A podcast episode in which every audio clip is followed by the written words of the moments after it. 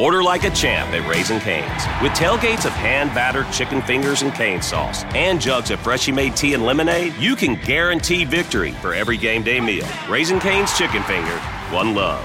Order online or on our app.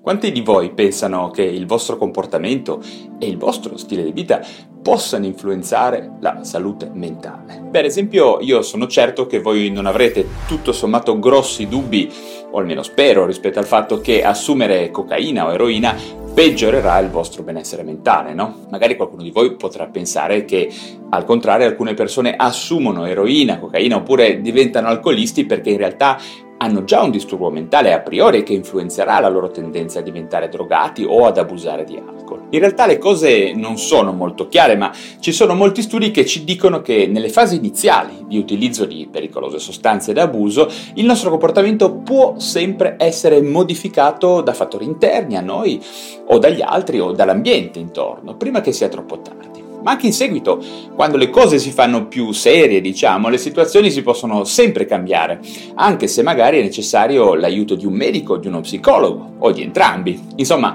vi porto questi esempi per introdurvi il concetto che la nostra salute mentale dipende in larga misura anche dal nostro stile di vita, da come ci comportiamo e che il nostro comportamento è per fortuna quasi sempre modificabile sulla base della nostra motivazione a cambiare. E noi, tutti noi tendiamo a cambiare in risposta a delle buone ragioni personali, a delle nostre buone ragioni personali, che sono sempre diverse per ognuno di noi. Ad esempio, parlando di un comportamento dannoso, disfunzionale che ci può accomunare, io che parlo e tu che mi stai ascoltando, le mie motivazioni a cambiare, a cambiare rotte, diciamo, saranno con tutta probabilità diverse dalle tue, ok? Ma vediamo che per poter trovare delle proprie buone ragioni personali per cambiare e quindi prevenire o migliorare molti problemi di salute mentale, c'è un altro passo molto importante da fare.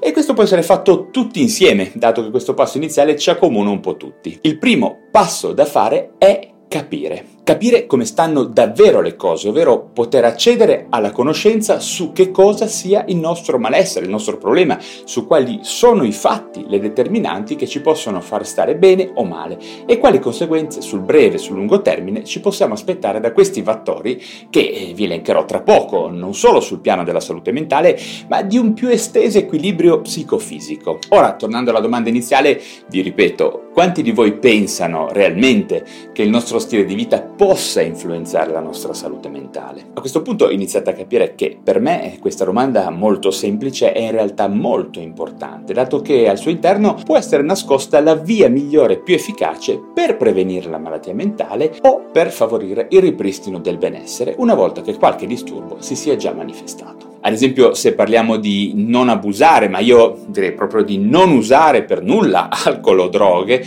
forse quasi tutti possiamo essere d'accordo che un orientamento di questo tipo potrà evitarci un sacco di grani. Anche se purtroppo in molti pensano, come suol dire, che il concetto di utilizzo moderato possa avere delle basi razionali o scientifiche. Ma dati alla mano non è così. Giusto a titolo d'esempio, parlando di bevande alcoliche, è ormai stranoto e stradimostrato che l'alcol induce disturbi dell'umore, disturbi d'ansia, favorisce lo sviluppo di demenza ed è responsabile di molte patologie tumorali. Il discorso è bevi tanto, rischi tanto, bevi meno, rischi meno, ma se vuoi non rischiare proprio per nulla rispetto a questo fattore, non devi bere affatto. Ok, il discorso è questo, punto, i dati ci dicono questo, tutto il resto sono opinioni. Ma nonostante tutte queste conoscenze ormai assolutamente consolidate, la gente è ancora dubbiosa e preferisce perseguire l'idea dell'utilizzo moderato. Questo perché le pressioni della società al riguardo sono molto forti e, ricordiamocelo bene, dipendono esclusivamente da ragioni economiche. Così come un tempo è accaduto per il fumo di sigaretta e quindi non solo l'alcol divide le opinioni delle persone,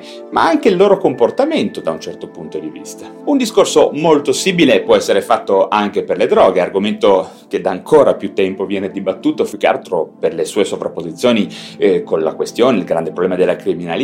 Dicevo, abbiamo anche nel problema delle droghe una certa parte della popolazione che ad esempio è convinta che fumare marijuana sia privo di rischi sempre e comunque. E anche questo ovviamente non è così. Ma quali altri determinanti di salute e di malattia dovremmo prendere in considerazione per la nostra salute mentale? Ad esempio, che cosa potreste pensare se vi dicessi che altri importanti determinanti per la vostra salute sono anche una regolare attività fisica, un'alimentazione equilibrata e molte altre cose? Vi sto dicendo che alcuni tipi di dieta ed un'attività fisica compatibile con le vostre condizioni generali potrebbero contribuire a non farvi ammalare sul piano psichico o aiutarvi a ripristinare il vostro benessere mentale, ok? Certo potrebbero essere fattori non sufficienti, ma sono sicuramente molto molto importanti.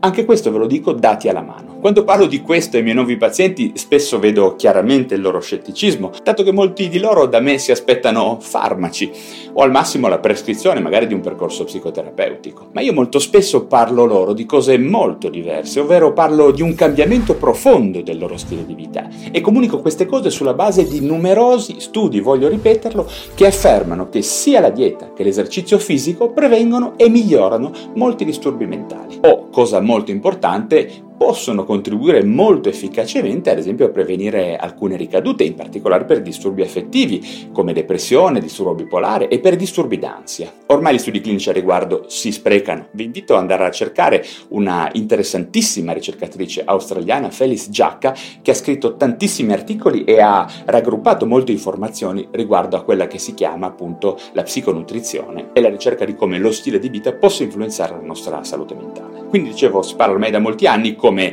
eh, dieta e stile di vita e attività fisica possono contribuire appunto a prevenire delle ricadute, ad esempio in particolare disturbi affettivi come depressione, disturbo bipolare e disturbi d'ansia. La dieta mediterranea e anche quella giapponese, ad esempio, hanno dimostrato in una meta-analisi molto ben disegnata di poter ridurre il rischio di depressione del 25 e del 35% rispettivamente rispetto alla dieta seguita dalla maggior parte della popolazione dell'ovest industrializzato nel nostro mondo, molto ricca di cibi spazzatura, grassi, ipercalorica e piena di zuccheri semplici e che include ovviamente anche bevande alcoliche. Sempre nell'ambito della psiconutrizione vediamo anche che diversi studi recenti hanno dimostrato che alti livelli di grassi omega 3 e di zinco possono modificare la produzione di alcune proteine del nostro cervello che aumentano le connessioni tra le cellule nervose migliorando il suo funzionamento.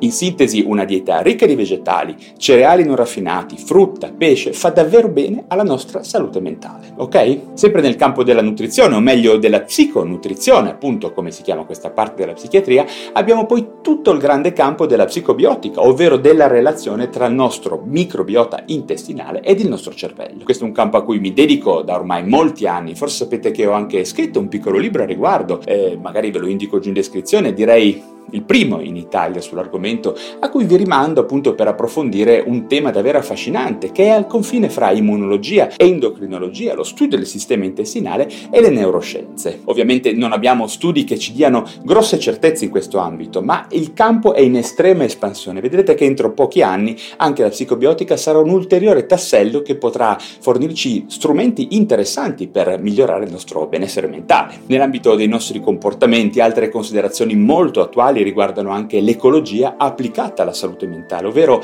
alla presa di coscienza che alcuni inquinanti presenti nella nostra società industriale possono alterare il nostro benessere mentale. E anche su questo tema ho fatto dei video che vi invito a guardare, che magari vi indico da qualche parte. Incluso nelle variabili relative al nostro stile di vita, al nostro comportamento, io inserisco anche sempre le modalità con cui ci mettiamo in relazione con le altre persone. Siamo propensi a relazioni tossiche con gli altri, ad esempio, oppure a relazioni costruttive e scambievoli. Dipendiamo dagli altri, siamo socialmente efficienti e competenti. Insomma, per concludere posso dirvi che ormai abbiamo molti dati e studi scientifici che ci indicano come il nostro stile di vita, il nostro comportamento, ovvero eh, che sostanze usiamo, droghe, alcol, stimolanti, che cibo mangiamo, quale attività fisica facciamo, come dormiamo, molto importante, che tipo di relazione con gli altri instauriamo, se leggiamo, se facciamo attività creative, a quali tipi di inquinanti siamo esposti, dove viviamo, che lavoro facciamo e molte altre variazioni del nostro comportamento quotidiano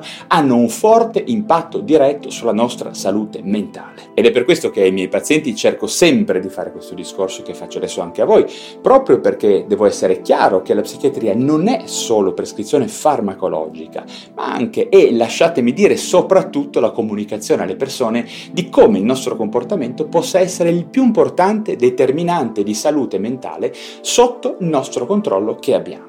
E queste informazioni devono essere divulgate a tutte le persone, in modo tale che ognuno di noi possa compiere delle scelte di salute consapevoli, ok? Certo, per molti è molto più comodo pensare che tutto si risolva con delle pillole, ma non è così, dato che i farmaci hanno grossa efficienza, ad esempio sicuramente in acuto, spesso sono degli ottimi strumenti per evitare delle ricadute, ma la modifica dello stile di vita studi alla mano rappresenta un intervento terapeutico di inestimabile valore, che si dovrebbe sempre e, dico sempre, sempre e sempre e assolutamente sempre associare ai farmaci e alle psicoterapie, ok? In definitiva, noi siamo come viviamo ma vedrete che avremo modo di ritornare su questo argomento a cui tengo molto, come potete vedere. Bene, anche per oggi ho finito, ma spero che vi facciate sentire con domande, precisazioni, opinioni giù in descrizione come sempre. E prima di salutarvi, se vi sono stato utile, vi invito a darmi un like e iscrivervi a questo mio canale YouTube o al mio podcast Lo Psiconauta a seconda del canale digitale da dove mi state ascoltando. Ricordatevi anche del mio blog valererosso.com dove troverete tantissimi articoli di approfondimento sulla moderna psichiatria e le neuroscienze. Grazie davvero della vostra attenzione e ci vediamo al prossimo video.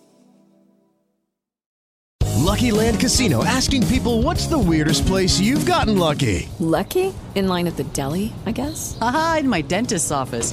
More than once, actually. Do I have to say? Yes, you do. In the car before my kids' PTA meeting. Really? Yes. Excuse me, what's the weirdest place you've gotten lucky? I never win and tell. Well, there you have it. You can get lucky anywhere playing at LuckyLandSlots.com. Play for free right now. Are you feeling lucky? Purchase necessary. Void where prohibited by law. 18 plus. Terms and conditions apply. See website for details.